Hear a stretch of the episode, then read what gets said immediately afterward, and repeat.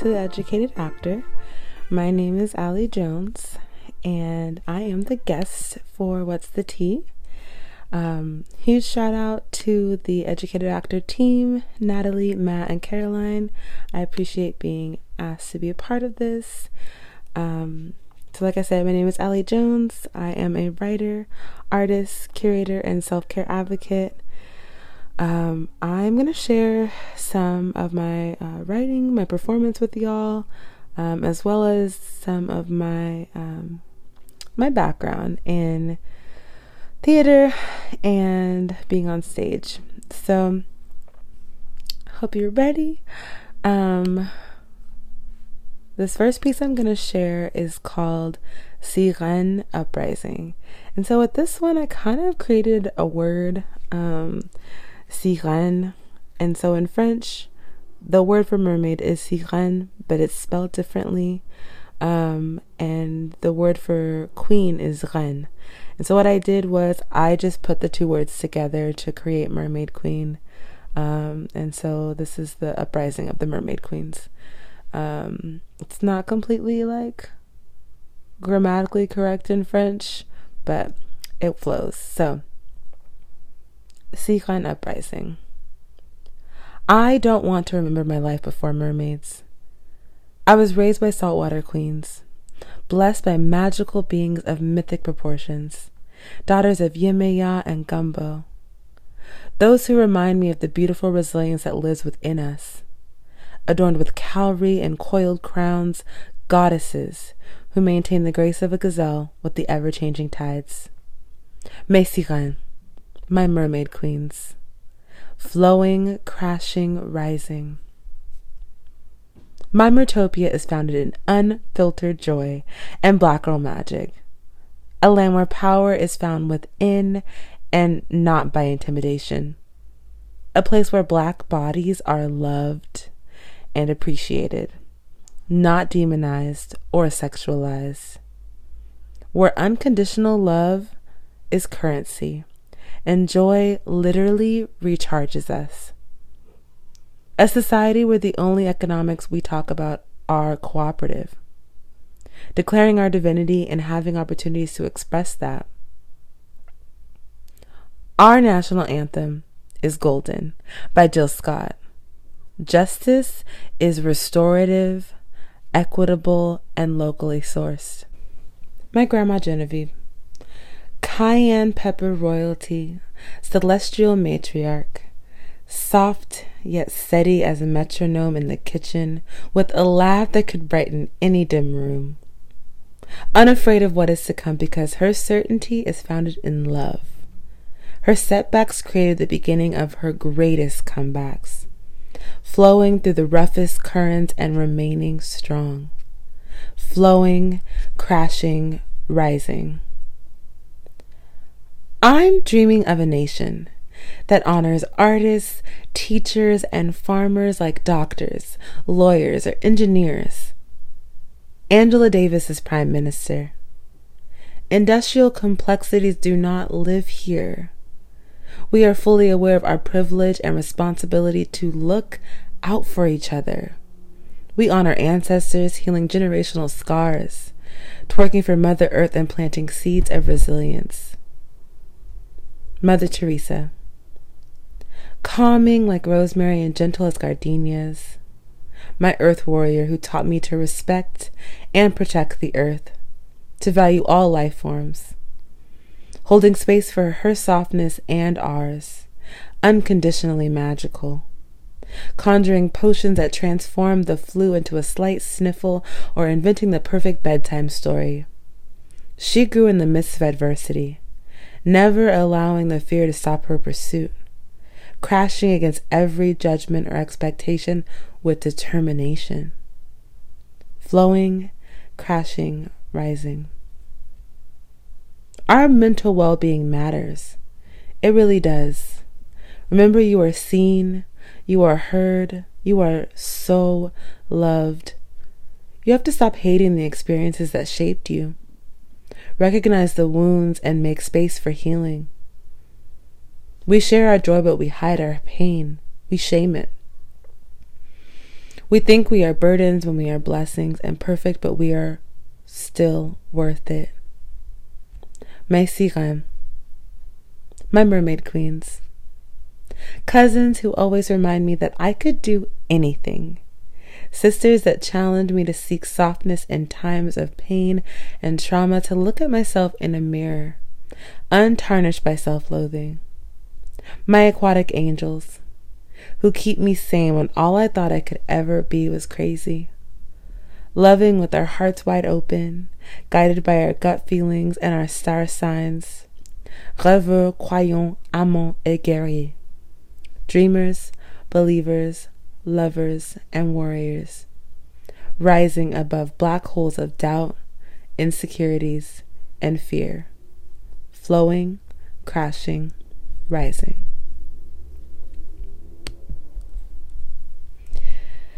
So, I first got on a stage um, in high school, and I was actually a stage manager for um, our production of The Ash Girl. Uh, sophomore year, sophomore year of high school, and that transformed my entire existence. Um, I was actually bullied in middle school to the point where I did not feel like talking much. Um, I went into a little hermit shell and that's where I stayed um, up until uh, Ash Girl. And after being stage manager for that production and kind of seeing like the intricacies of behind the stage and um, I don't know, there was something that was in me that kept calling me like to go like audition for something. And so our next production that year was um, dinner it was a dinner theater I forgot what it was called, but it was a dinner theater play um, with like just uh, various ensemble casts. And so I auditioned and um, I got it, and it was so funny. My very first like acting play, I was a lunch lady. Um, we were lunch ladies, and we like we had a song that we sang. Oh my gosh, it was great. It was it was pretty wonderful. Um, it was a great introduction. I feel like it it was a cool place to start and to to grow. Um, and from there, I auditioned for the spring musical, which was the Pajama Game. Um, at that time, again, it was my first time really acting. I had never been in a musical. So from the dancing to the singing, like, and the acting, I was like, what am I doing? Am I doing this right? Um, but you know the cast was great we had a lot of really awesome adults uh, adult allies supporting us uh, my favorite part was the costuming because it was set like in the 50s and so we got to like wear like um what was it like it's like halter dresses and like um, a lot of like tulle involved so that was cool because yeah, I'm I'm a sucker for a cute dress. Um and then I kind of just like let it go for a little while um until freshman year of college I went to go see the vagina monologues with my best friend. And I remember we were in the audience, we are supporting one of our other friends and we were like, what is this play going to be about? Like I had never heard of it.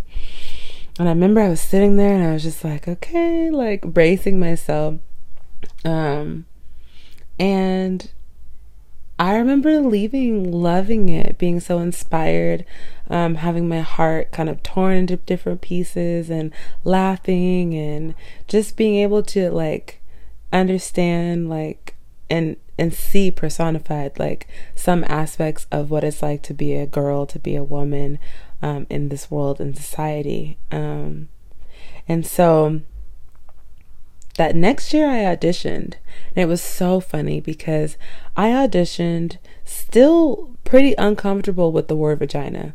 Like, I was still like, ah, do I, can I like do this without saying the word? And I kept asking, I was like, do I like, are there any parts where I don't have to be explicit? Any parts where I don't have to like say this phrase?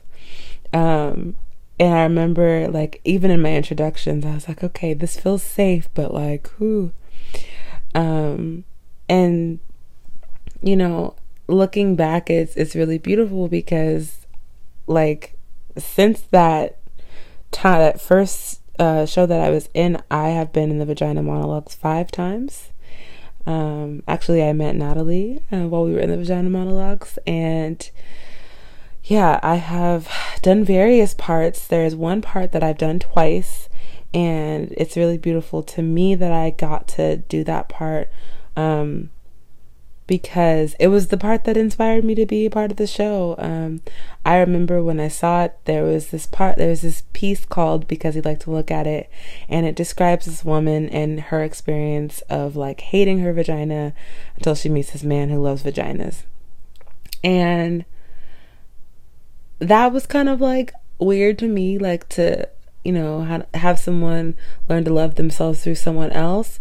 But the idea of learning to love yourself was what stuck with me. Um, and I remember not really loving myself and actually more actively hating myself when I started this journey. Um, and I've seen just the ways that theater can really like break a lot of divides within yourself, um, as well as like, you know, that feeling of isolation, that feeling of loneliness, or like you're the only person going through X, Y, and Z. And I've seen countless times, you know, um, folks come together and start off as strangers and end up as family. And um, I referenced that in Seekline Uprising. I, I have um, a few of my very best friends that I met um, while being in the vagina monologues. um, I'm not, I'm not like endorsing Eve Ensler. like it's not what I'm saying right now. Um, but definitely it had a profound impact on my life. Um, and I just have to shout that out because I don't think I, w- I would be who I am without the women who held space for me, the sisters who supported me, the um, mentors and angels who really have guided me um, into some of the work that I do. Um, and yeah, I, I feel really, really blessed to have had that introduction to performance, to the stage, um, to myself in a way that I really didn't have before. Uh, I was very shy, I was really timid, very timid person. Um, and like I said, I was terrified to even say the word vagina. Where, you know, this last time I performed Bob, um, it was like I knew all the jokes. I was like ready. I was like just mentally, emotionally invested in this space. And, um, really been just able to like bloom. And I think that that's the beauty of like art to me, the beauty of theater, the beauty of these spaces where as artists, as black artists, you know, we're able to reimagine a world where we get to just be or we get to share parts of our story that we might not share otherwise or um, kind of just take different angles to it and i i think it's so valuable so beautiful for us to just think about what that can look like right? Like for us to sit with these ideas of what it means for us to transform our communities by transforming ourselves or investing in our communities by investing in ourselves.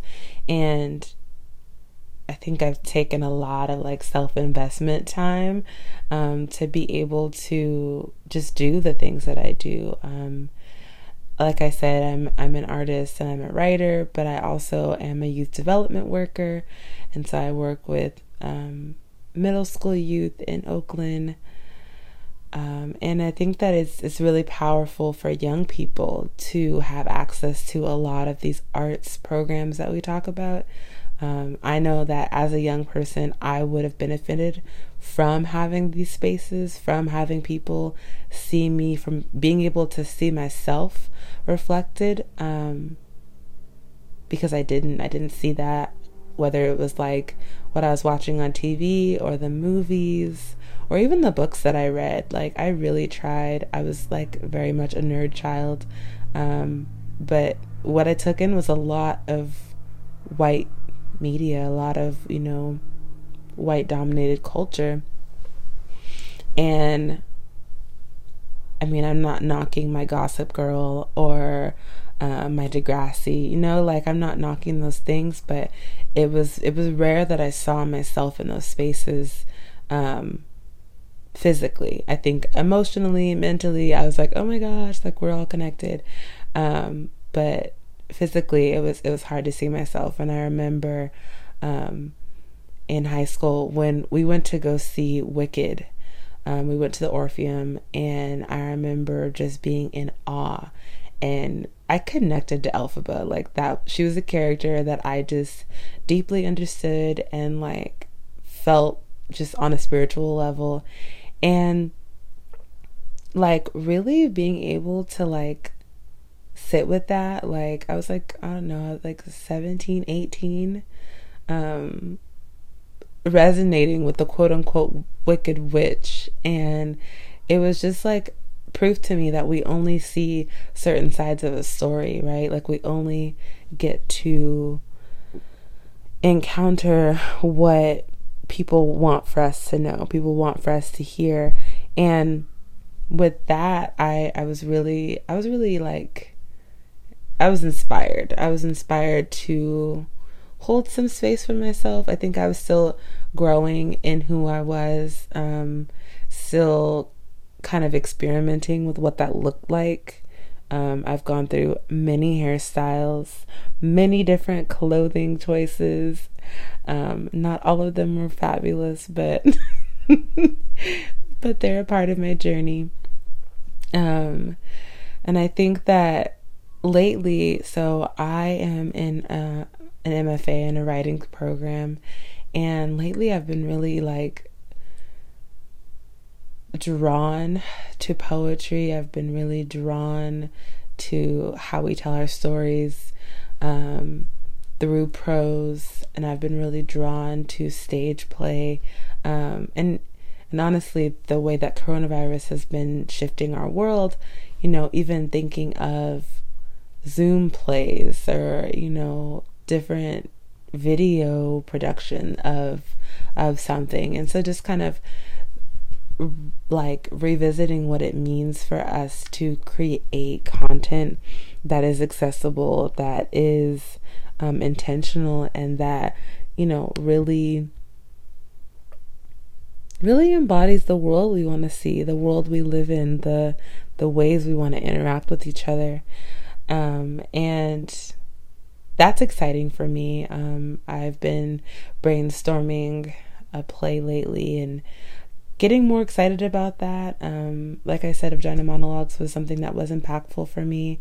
Um, understanding that there are definitely like nuances and that not all of the stories were told accurately or um, were politically correct. I know there's a lot, you know, there's a lot of commentary on the way that this was done, and I think that both truths can can live in the same space. Um, but yeah, so I I've also been really inspired by um, for color for colored girls who consider suicide when the rainbow was enough. Um, just thinking about my own personal journeys with mental health um, and, you know, battling depression and really, I mean, high functioning anxiety um, and suicidal ideation, I think that a lot of the youth I've dealt, I've served, have dealt with um, all a number of those things, and I, I think about how um, a lot of my own pain and trauma stemmed from my um, adolescence and what that could look like if I had you know, support services or um, expressive outlets sooner. But having them now is really beautiful because I'm able to do a lot of that inner child healing. I'm able to do a lot of that um, kind of like generational healing. It's it's ancestral work, you know, to be able to to form these words and create this space and generate this this universe essentially um, where I get to to just be. Um, and I feel like that's that's the role like our our role as artists our role as creators as um, folks who hold these platforms is to be role models, you know, to be these mirrors of love, to be these mirrors of um, hope, you know, to be these lighthouses in really dark times because we need that. You know, it's it's true that not everything is always going to be positive and beautiful and bright and brilliant, but I think that even just for a moment to be able to celebrate little victories, to be able to find joy, you know, in times of sadness, to be able to hold space for laughter when you're grieving. I think it's it's really pertinent. Um, and in Sikha and Uprising, I talk about my grandma. And my grandma Genevieve passed away last May.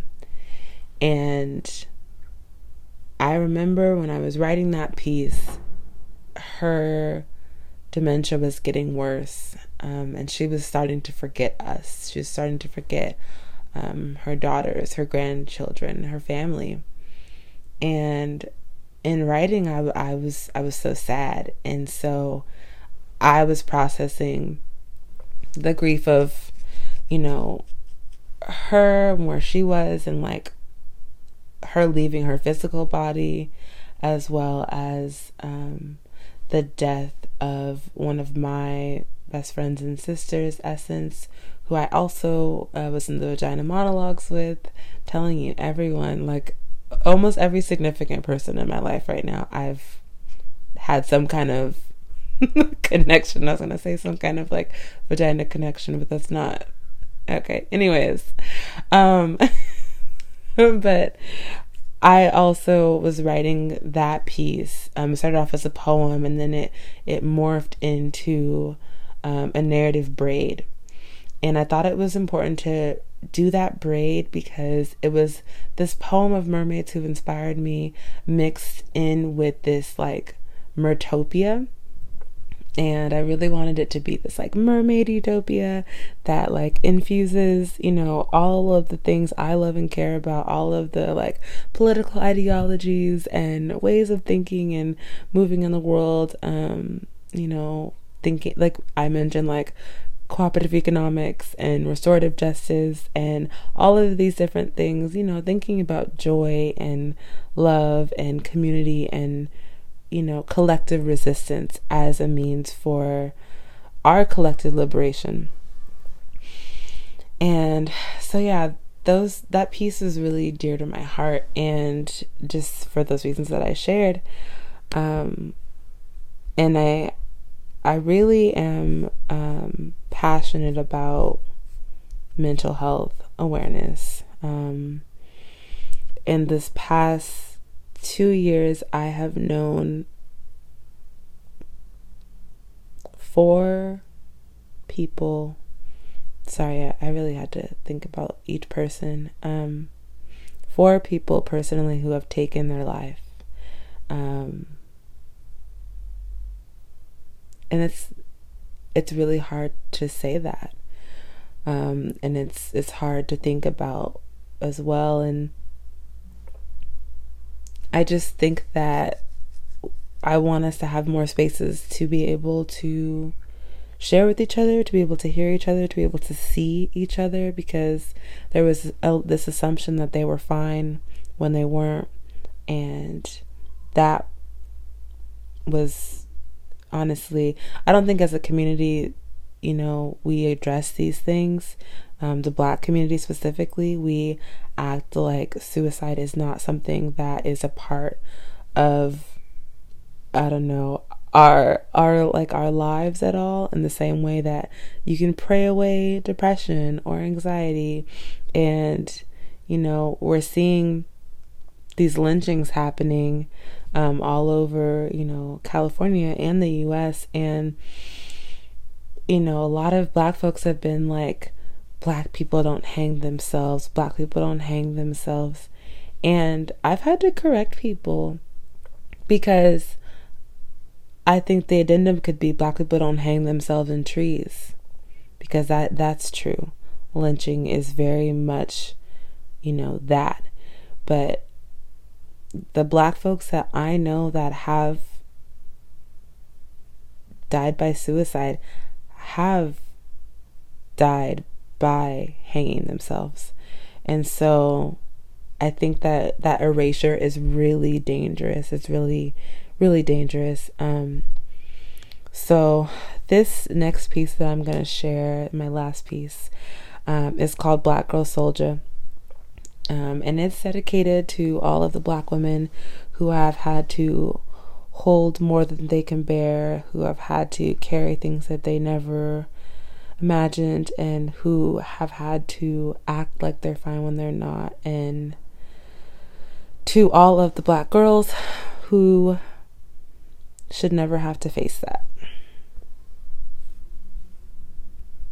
Our first general was underground. Railroads couldn't compare to the depths of her mind. On a mission with a vision precision. In the darkest cave covered by branches. Branches isolated by shame no matter where we go. The darkest storms. Uprooted black bodies. We continue to hide how we feel inside. Not equal, not well. What is being? The blood that drops, my heart that stops beating, beating emotions and strength from this black vessel. Gasping for air, craving help, someone to care, anyone to see that you are not invincible. Sold and conditioned, hanging on by a noose with no room to break loose from the labels you didn't ask for. Martyr complex, struggling to catch your breath under waters of expectation. Bury your pain to survive. They can't relate. Dissociate. Nuclear fractures, familial disasters, armed with silence surrounded by never ending violence. Haven't we had enough? Faking like we're fine, struggling in pride, lynchings rule to suicide. We're told to hide our wounds inside, self inflicted crimes, the deepest roots. Admiral abolitionist writer, wells of information filled her books on a crusade for justice, fighting to resist before a balled up fist. Truth of liberation, asphyxiation. We are the seeds from strange fruit, lemon trees in the summer breeze hemorrhaging from the root. Under leaves of ignorance, your mind assassinated, your soul kidnapped, your body raped there is no escape from the scars, the skin. When can we begin to heal, to feel, to just be free? In the cage where birds wish to sing. Harriet, Ida, Billie, Nina, shape shifting trauma into triumph Gardenias bloom across the street. Cope or heal. Ultimately, it's all about how you deal. The deepest roots hold the darkest storms. My name is Alie Jones, and that is the tea for today. Thanks, everybody. Have a good one.